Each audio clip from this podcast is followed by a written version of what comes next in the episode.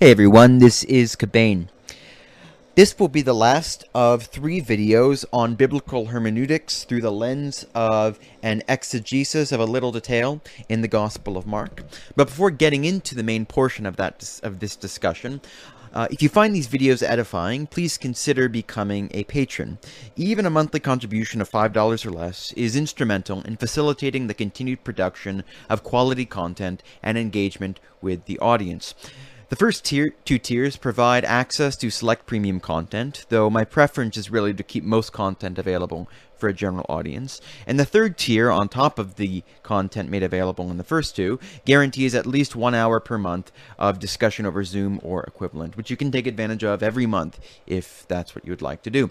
So if you want to support this channel and you want to ensure that all or that most of the content continues to be available to a general audience, and that is my intention um, I'm, for sure I'm not about to take it off, uh, but that is supported by the patronage. Uh, then please do consider becoming a patron at any of the tiers, um, but only please if you're in a financially sound position. Equivalent YouTube memberships are also available, uh, though the price is somewhat higher because YouTube takes a higher proportion monthly.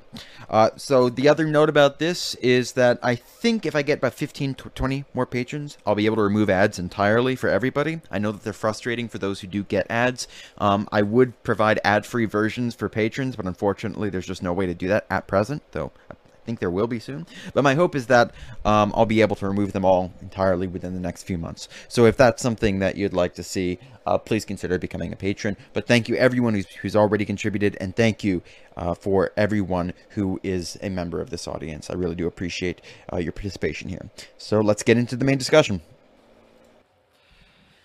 So when you recognize the relationship of the spring of the water of life, or the well, to the inclusion of Gentiles, or the extension of divine life through God's children into more and more nations, and when you recognize that this is described as being realized in its most glorious way in the Messianic age, specifically from the divine presence that flows through the water that wells up in the center of the temple, that is the Holy of Holies, the inner sanctuary. It flows out, gives life to the fish. And when you realize that that image is related to Sodom and Gomorrah, it's related to the, the inversion of the judgment of the five cities of the plain implicitly through the reference to the Dead Sea in Ezekiel 47, explicitly through Isaiah 19, which refers to four out of five cities being redeemed and only one being called the city of uh, destruction. Uh, the connection, which at first seemed to make very little sense, begins to make a great deal of sense. The tomb of Christ is the Holy of Holies. The Gospel of John is quite straightforward on that. I think it actually has uh, many theological implications for um, the Paschal feast that we have in the uh, Church of the Holy Sepulchre. Uh, that's a topic uh, perhaps for another video, perhaps not for a video at all. Um, uh, I think I've talked about it a bit in my live streams. Um, but if the if the tomb of Christ is the Holy of Holies, and the Holy of Holies is the place from which the spring of the water of life wells up and flows out to give life to the nations, well, then the correspondence between the tomb of Christ in Mark 16 and the well, which has a round stone over it, which is rolled away to give uh, drink to sheep in Genesis 29, well, that actually is beginning to come into quite sharp focus. We begin to see that Gentiles are included in this symbolic correspondence. And when you recognize that connection, well, then you realize that a lot of Jesus's language makes sense in that light as well. For example, in John uh, chapter 10, Jesus says, There are other sheep who are not of this fold, and them also I must bring, so that they may be one fold and one shepherd. Uh, Jesus's ministry to the Gentiles is something of a disputed point. Some people have taken Jesus's words to mean that he has no ministry to the Gentiles, which is contrary to the apparent sense of much of his actual work in the, the, the Gospels especially the Synoptic Gospels, uh, it, it, mentions his uh, miracles done uh, for a Roman in the Gospel of John. Uh, he is mentioned as uh, being revered by Greeks at the festival prior to his crucifixion. Uh, but it looks like in the Gospel of Matthew, I think it's the most straightforward on the geography of this. it looks like Jesus, after he undergoes a tough series of episodes with uh, Israel's leadership, uh, he has the uh, there's the narrative of the Canaanite woman who uh, says that she is content with crumbs from the table of the master. And then after that, Jesus goes and he feeds the 4,000 with not just crumbs, but with bread. Now, the location of the 4,000, well, this is a Gentile location. This makes additional sense given that Jesus calls attention to the fact that seven, uh, seven barrels are left from, or baskets, I think, um, are left from the feeding of the 4,000 in contrast to and in relation to the 12 which are left from the feeding of the 5,000. Now, the both of them are feedings of bread and fish. We've noted before how fish correspond to Gentiles. Bread, they correspond to the 12 tribes of Israel. There are 12 loaves of face bread on the um, a table of face bread, appropriately named in the tabernacle and the temple. So the feeding of bread and fish to both Jew and Gentile signifies the feeding of Jew and Gentile to each other. That is, they are knit together in one body. If you are what you eat, you eat the same thing, you become each other, you dwell in each other, which is why marriage feasts, our marriages are associated with feasts. One flesh, so you're going to eat one flesh and it signifies the reality that it is not just the individuals being bound together, but their respective families as well. They are joined together as agents and representatives of those larger organisms. All of this is coming into play when we're dealing with the theme of the Gentiles in the Gospels and through the Gospels in the Torah and the prophets. We see in Genesis chapter 48 that it is prophesied of Ephraim. Ephraim is the elder uh, I shouldn't say elder, he is the heir of Joseph. Uh, Joseph, or Jacob, actually um, blesses Joseph's children in the reverse order of their birth. He crosses over his arms in doing so. But Ephraim is the heir of Joseph, and thus the northern kingdom, which is associated with Joseph as intimately as the southern kingdom is associated with Judah, the northern kingdom, instead of being personally called Joseph, when the prophets address that nation, they address it by the name Ephraim, typically. And we are told that Ephraim will become a multitude of nations. We're told earlier that Abraham will be a father of many nations. And this association between Ephraim and the Gentiles is something which is developed throughout the Pentateuch and the prophets. It's very interesting thread. I haven't actually worked out its exact inner logic yet, but there's a great deal there. It's certainly in the New Testament, and it is certainly in the prophets. The way that it works is something I'm still kind of working through, but there's no question that it's there. For example, uh, you uh, you can find, if you're looking for a New Testament example, when Paul quotes uh, the passage from Hosea, those who are not my people, I will call my people. Those who are not beloved, I will call beloved. So that in the very place it was said to them, not my people, there it will be said, sons of the living God. Uh, that is a reference to the um, regathering and inclusion of the northern kingdom. Uh, a friend of mine pointed out to me that in Jeremiah chapter 3, which describes the gathering of all nations into the city of God, where God's glory is directly present, they don't need the Ark of the Covenant anymore, it's just God's glory which is immediately present. Um, uh, my friend pointed out to me that is is given in the context of the relationship between the two houses of Israel. Uh, and we are told that it is the northern kingdom which is the first to be gathered, and that they are the instrument for the final gathering of the Judahites. Uh, this twofold model is something which is developed, I would argue, in Romans 9 to 11, where the remnant of Israel, that is, the Judahites, the Jews, Israel according to the flesh in the first century, they are the means by which the Gentiles hear the gospel. Those Gentiles who are the many nations, corresponding to Ephraim, which is why the Gentiles are called the ten men in Zechariah, who take hold of the tassel, the wing of the Judahite, because God is present with him. Paul quotes that or echoes that in 1 Corinthians chapter, uh, I think it's chapter 14. Um, well, those ten men correspond to the ten tribes, um, even as they signify the Gentile world. And uh, as the Gentiles are gathered in and leavened and sanctified, uh, then ultimately we are told that it provokes the flesh of Jesus, that is, the Judahites, the Jews, to jealousy, so that all are reunified and reconciled, and the whole family is um, uh, brought to peace in the Messianic King.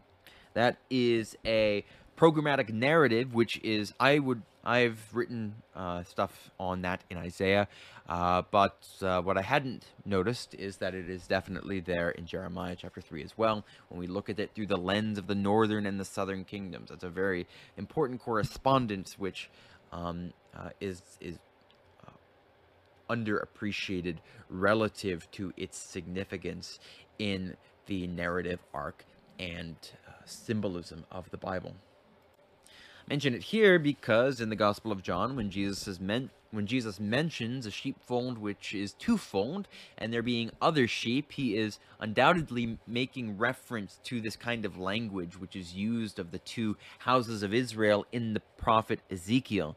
Now, in the Gospel of John, Jesus already has made extensive reference to Ezekiel.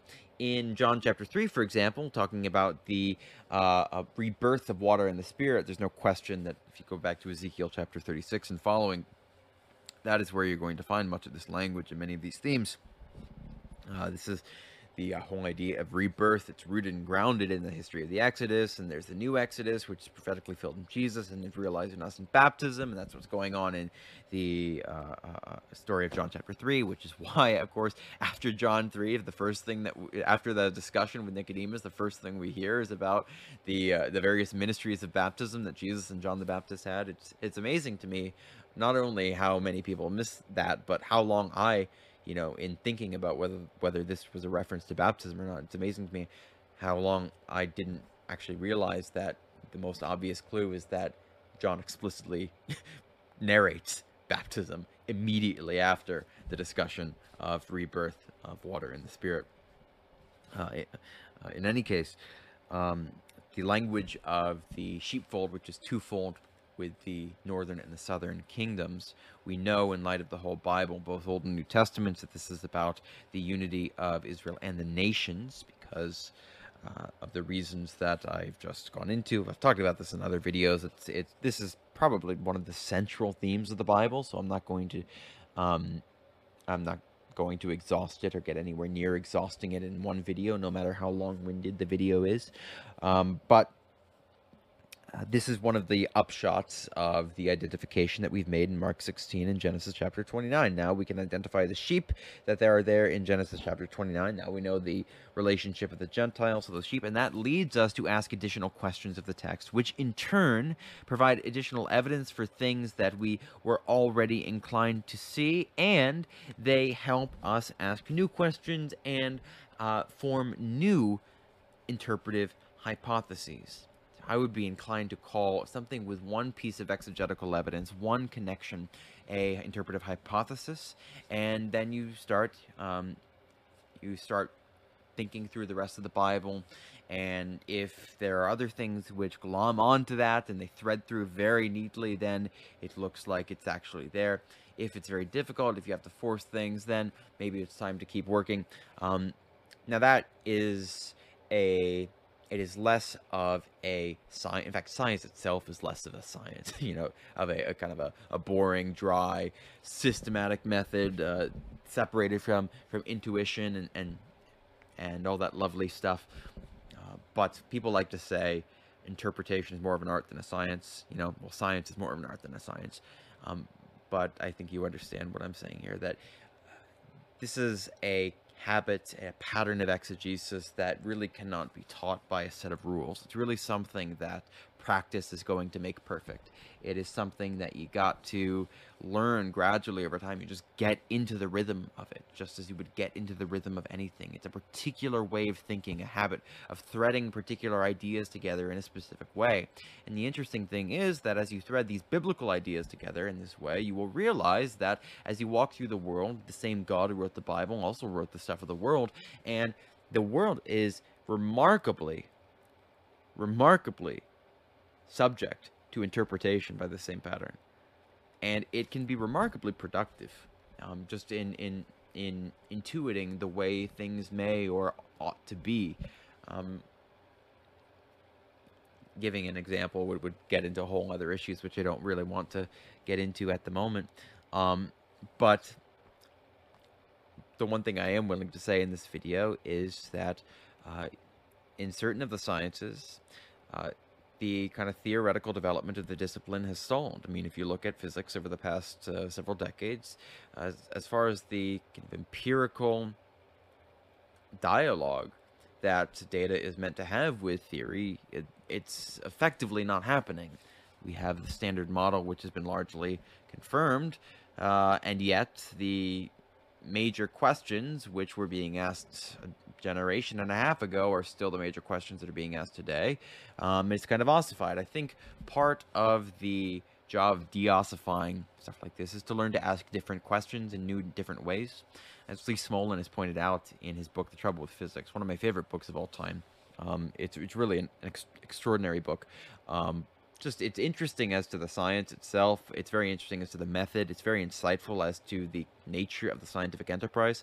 Um, and and Smolin, I'm very sympathetic with because he is a fan of Feyerabend, Paul Feyerabend, um, against method, and was actually a personal friend of his, and actually knows that there are philosophers of science whose name um, is, is not Karl Popper. Um, no disrespect to uh, uh, uh, Karl Popper, uh, but that's totally off topic. I may well actually, you know, split this video into when I, you know, edit it. Um, but uh, interpretation is something that um, is developed over time, not by the memorization of rules, but really by continuing practice, by being willing, in a sense, in a specific way to experiment, by being willing to say, well, I think this may connect to this, even if you aren't completely sure. Now, there's a boundary, which is the tradition, but the tradition is our profession of the one God and Trinity. In other words, not specific exegetical information. This text must mean this, not usually at least.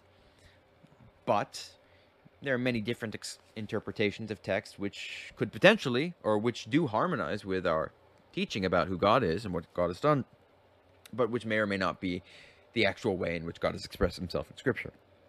I hope I'm being clear about, about what exactly I mean there. Um, so, uh, it, it's, and the most important thing, I think, in developing that pattern, that skill, is total Bible saturation. You really do have to know the Bible and not just the bits that most people know. Um, you know, I think I know the Bible in an above average way, but there's so much in there.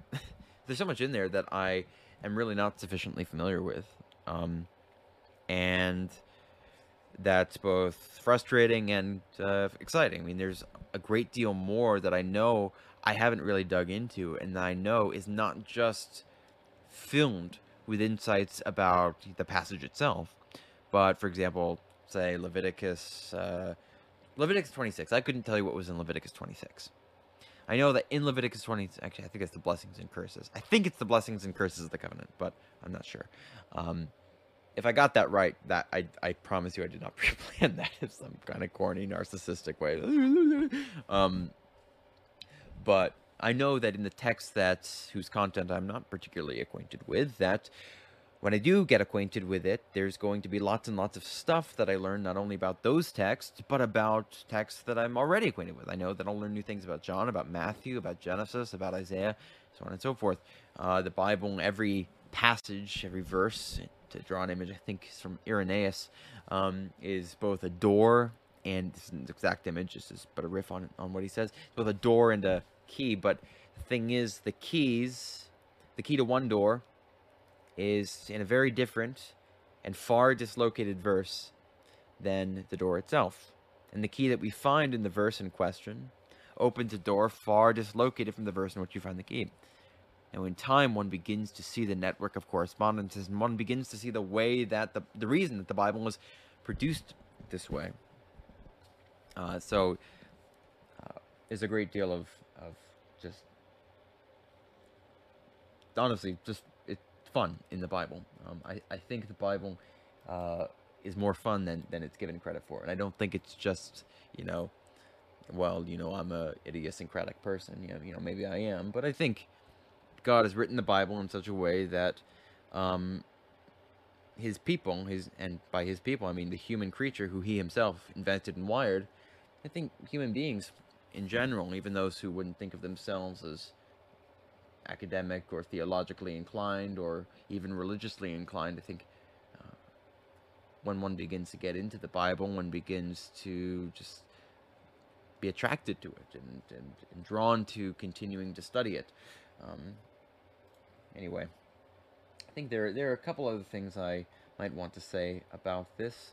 I was going to talk a little bit more about the theme of water in the Joseph story, but I think what I'm going to do is I'm going to keep this as uh, probably one video, um, and maybe I'll split it into two, but I'm going to save the water for another video, and uh, what I will say is kind of add a postscript on a possible implication for the connection of Genesis 29 with Mark 16. So, uh, the other Gospels, if my checking was correct, because I did check to see if large stone was used in the other Gospels, and the Greek words large stone, large stone, and roll away is the same in the LXX of Genesis 29 and in the Greek of Mark 16. Uh, one of the questions which this may well help illumine is the way that Mark 16 is written. So obviously, the conventional view within the Academy is that Mark 16 9 20 is a later edition that uh, the original manuscript of the Gospel of Mark either ended in Mark 16 8 or the original ending of Mark is lost because the way that scrolls are designed, they tend to break at the beginning and end. And uh, I've recently realized that you know that that particular fact could just as easily be applied to the breaking off of the ending of Mark that we have in the Alexandrian manuscript tradition. So that may the explanation for why there are certain anomalies in the Alexandrian tradition and not in other manuscript families may well be as simple as that. An early scroll broke at the end, and that's what happened. But as you read Mark 16, uh, 1 to 20, when you read it all as an integrated narrative, and I think the manuscript evidence is very, very strong in favor of 16 9 to 20, not to mention the fact that despite our earliest manuscripts being Alexandrian manuscripts, they seem to reflect awareness of the existence of this text. There are spaces in the manuscript indicating that the scribe was aware that this resurrection narrative was a reality which already mitigates the value of the of Codex Sinaiticus and Vaticanus as witnesses to the non-existence of the ending of Mark. Uh, but also, the significance and importance of the relative date of a manuscript is its witness to the state of the New Testament text at a given time. The fact that it is the earliest physical manuscript we have is interesting, but as a matter of textual criticism, it is not ultimately the most significant point. Because we know that Mark 16, 9 to 20 is quoted widely in patristic writers prior to Sinaiticus and Vaticanus across a wide range of areas. So, that establishes that the text existed very early. But if you read it internally, some of the arguments against Mark 16, 9 to 20 being authentic are just um, specious. The idea that, you know, this has unique non-Markan terminology, well, if you look at uh, um, uh, Nicholas Lunn's book, he shows how specious that is uh, in terms of what we would expect, given the fact that this is uh, that almost none of the pericope and Mark actually narrate a resurrection, and some of this language, actually a lot of this language, would only be appropriate in the narrative of a resurrection. And when you take into account the number of unique words that you would expect in just any per- pericope in general, it really isn't anything extraordinary. The number of, uh, of of one time or two time words that you find in Mark 16, 9 to 20. I think probably the most persuasive internal argument against its authenticity is the way the narrative frame appears to shift. Nevertheless, one would expect if this were the work of a forger that he might do a little bit of a better job um, tying Mark 16 9 to 20 into the pre-existing and established narrative frame. For example, if one is going to use this kind of methodology about what one would expect a scribe to do with the manuscript, a methodology about which I've uh, expressed my skepticism, but is common in text criticism. So if we're going to use it for the sake of argument, we have someone who has Mark 16.8 in front of him, he's not happy with the way that it ends, and he wants to produce an ending which fills out the narrative, well, why doesn't he narrate Galilee appearances? He knows that Galilee has been the area which has been identified. Seems to reflect a bit of chutzpah to instead ignore the Galilee appearance and instead focus entirely on Jerusalem. It seems to me, actually, that it's the kind of literary chutzpah which makes sense better in terms of the pen of the actual author of the text, where he knows what he's doing and he knows the intentionality with which he's crafting his story, and he is not trying to produce a text which is supposed to be anything other than what it really actually is. Now, is this the strongest argument in the bag? No, but part of its purpose is um, to uh, undermine the whole credibility of this methodological what would our scribe do in X situation and using that to adjudicate between manuscript evidence and such. So the manuscript evidence is quite straightforward, I think. I've made that argument. James Snapp has made it far more cogently and robustly than I have. Nicholas Lunn, in his book on the long ending of Mark, has made it more cogently and robustly from a manuscript perspective than I have. Um, so what, what the narrative as we have it we want to explain a couple things. First, why does Mark decide to record the word of the angel with reference to Galilee if he has no intention of referring to any appearances besides the ones that took place in Jerusalem?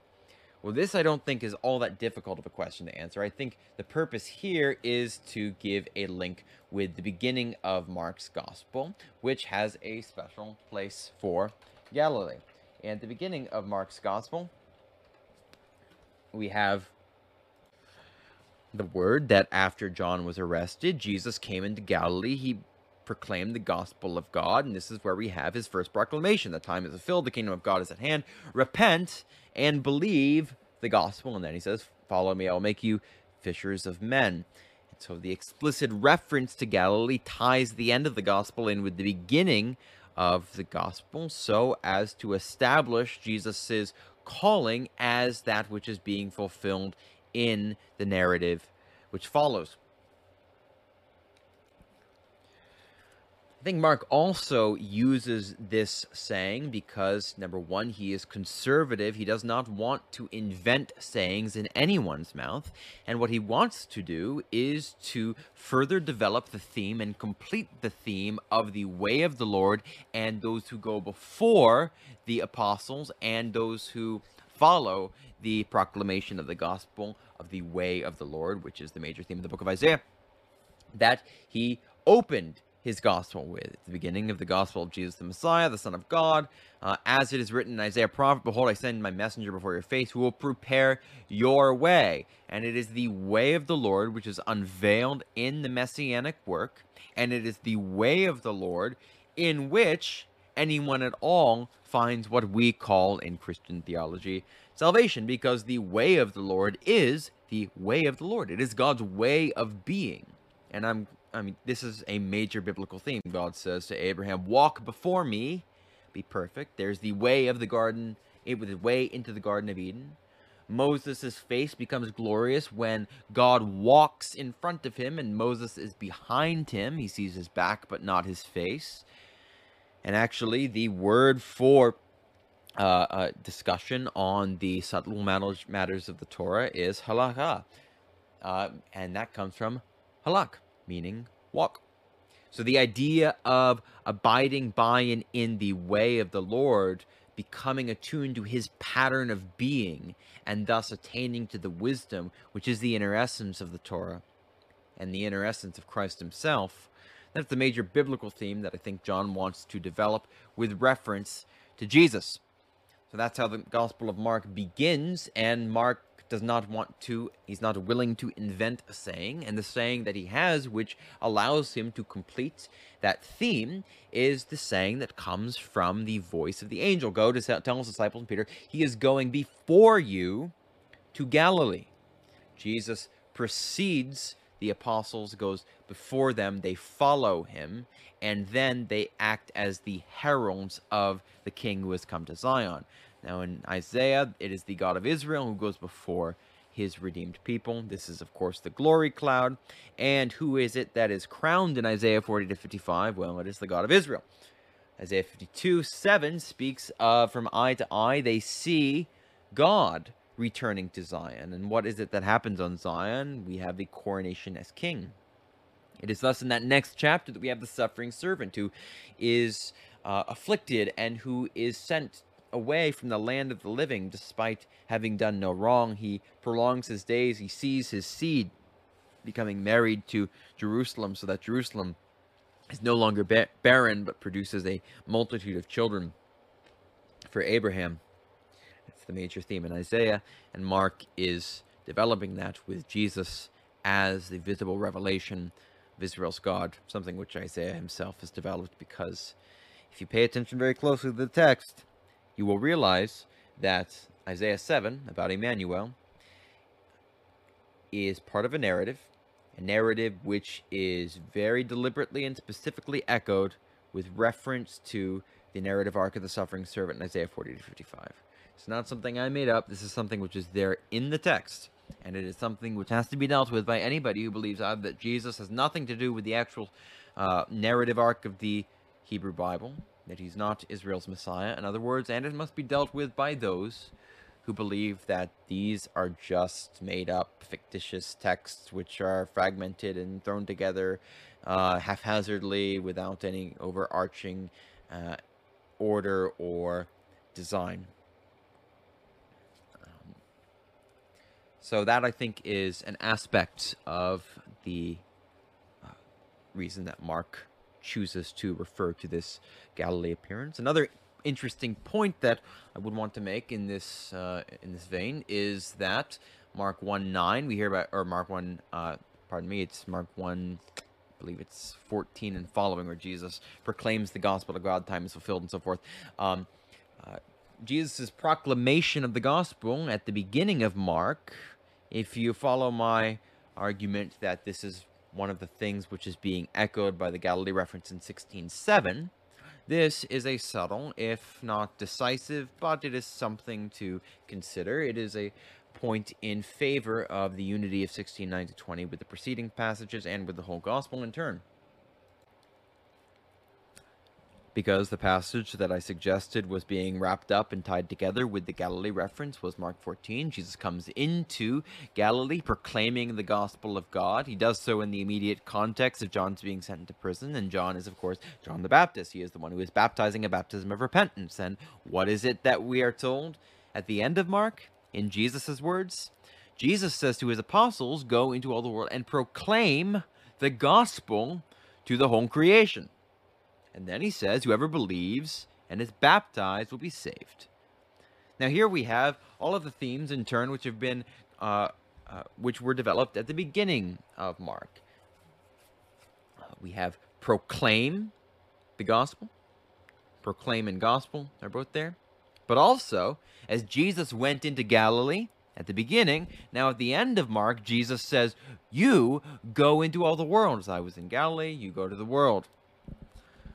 Moreover, believe the gospel, repent and believe the gospel was there at the beginning of uh, uh, of Mark's uh, narrative in Jesus' words. And here at the end of Mark, uh, we have the statement whoever believes and is baptized will be saved, which is an important point because Mark begins with a narrative of John's ministry, which is a baptism of repentance. Jesus then says that these signs will accompany those who believe. In my name, they will cast out demons. Well, what is it that happens there? At the beginning of Mark, we have among his first miraculous acts uh, exorcisms. In fact, I think that is Jesus's uh, first mighty act. And we have the statement that if you lay your hands on anyone, they will be, uh, they will lay their hands on the sick and they will recover. That's what Jesus says. Well, at the beginning of Mark, it is not only that Jesus does exorcisms and heals the sick, but we are specifically told that Jesus heals the sick with reference to the hand says in Mark 131 that Jesus came and took her, that is Simon's Peter's mother-in-law, by the hand, lifted her up, the fever left her, she began to serve them. And then in Mark 140 and following, specifically 141, Jesus stretches out his hand and causes the leper to be clean.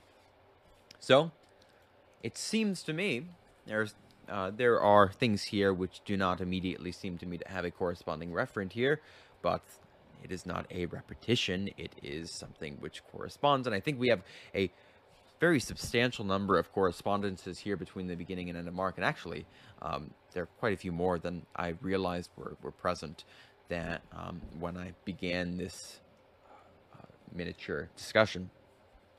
So, in relation to Genesis 29, the reason that I began the discussion about the end of Mark's gospel is because I think the way that Mark's narrative structure works in chapter 16 uh, seems to follow the pattern of Genesis 29 uh, fairly closely. In Mark 16, we have a very vivid narrative which narrates uh, something which takes place over a very short period of time narratively speaking, as in it takes place over um, only a few hours rather than months or years or whatever. Uh, in Mark 16, we have the description of what happens on one Sunday morning. We have these women, they go to the tomb. Uh, it's on the first of the week. It's very early. The sun risen. Uh, they're asking who's going to roll away the stone. They saw the stone was already rolled back, and then the phrase which got us started with all this, it was very large. Uh, they see the young man. The it's sometimes this is a description that is sometimes used for an angel. Um, uh, all of this happens, and then uh, he tells them to go tell the disciples of Peter he's going to Galilee. And then it says they went out, they fled from the tomb, trembling and astonishment, and seized them. They said nothing to anyone, for they were afraid. And so some people say, well, here this is a contradiction with the other gospels because they said nothing. Then now, the very fact that this is being written, okay, Mark is we know the reader does not have to be told that yes, eventually they said something to someone. Okay, this is one of those things where the text is pretty straightforward, but people have trouble, you know, reading it for what it actually says. What it's saying is that they come to the tomb, they're really astonished, and they rush away. And as they're rushing, remember this is early in the morning. This is dawn. People are started. They're getting out. They're uh, uh, this is after the Sabbath. Okay, so now they're going to uh, go out from their homes. They're going to go about their business. Now, as they're going about their business, this is Jerusalem. This is the major city. This is the central city in Judea. There are all these people who are who are futzing around. And as they're futzing around, the women are rushing down the street. And they're rushing down the street. Uh, and this has been a, a pretty eventful Passover. Okay, so Passover means there's going to be lots of people there. You're going to have guests. You're going to have family. You're going to have your crazy uncle. You're going to have your annoying cousins. Everyone's there for Passover annoying time of year. It's been a really crazy Passover. You, uh, this major prophet got there the week before. People were expecting the Messianic kingdom. He was executed. His disciples have been scattered. People know, roughly speaking, who has been said to have been around. So you see these women, who at least some people in the city know have been associated with Jesus, who was just executed. And the charge on which he was executed on the Roman side was treason, though Pilate knew it was a trumped up charge. But that's the official charge, and you know, you gotta play out your scenario.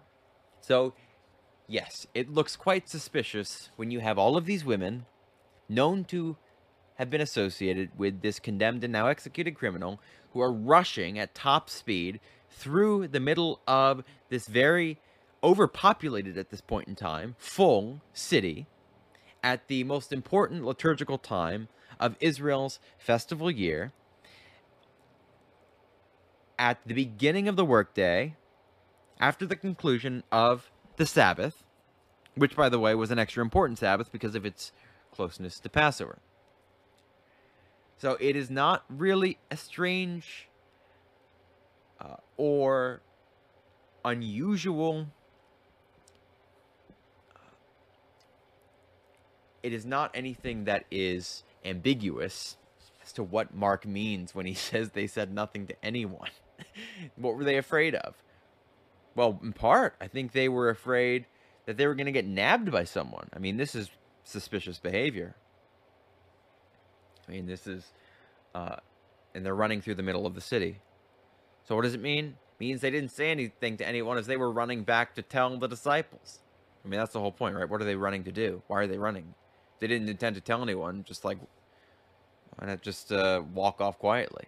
Obviously, they meant to tell people because we're reading this right now. And that would be obvious by the very fact that we're reading. Even if we didn't have any other gospels, and we say Mark ended with verse eight, and uh, it was the first gospel written, and they didn't have an idea of a canon, everyone would have known that they told people because we're reading the story. So how did we get the story? I mean, obviously these women are not the authors of the gospel collectively. This is not their coming out story. it's just I you know we spend a little time on this, but it's it's such such a it's an argument hear all the time. How could how can Mark be correct in saying they said nothing to anyone, and then the other gospels say they did they told the disciples? Well, it's it's one of those things which is just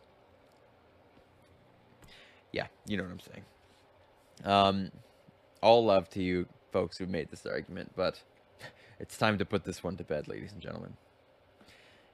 My argument with respect to the actual narrative structure of the text goes back to Genesis 29.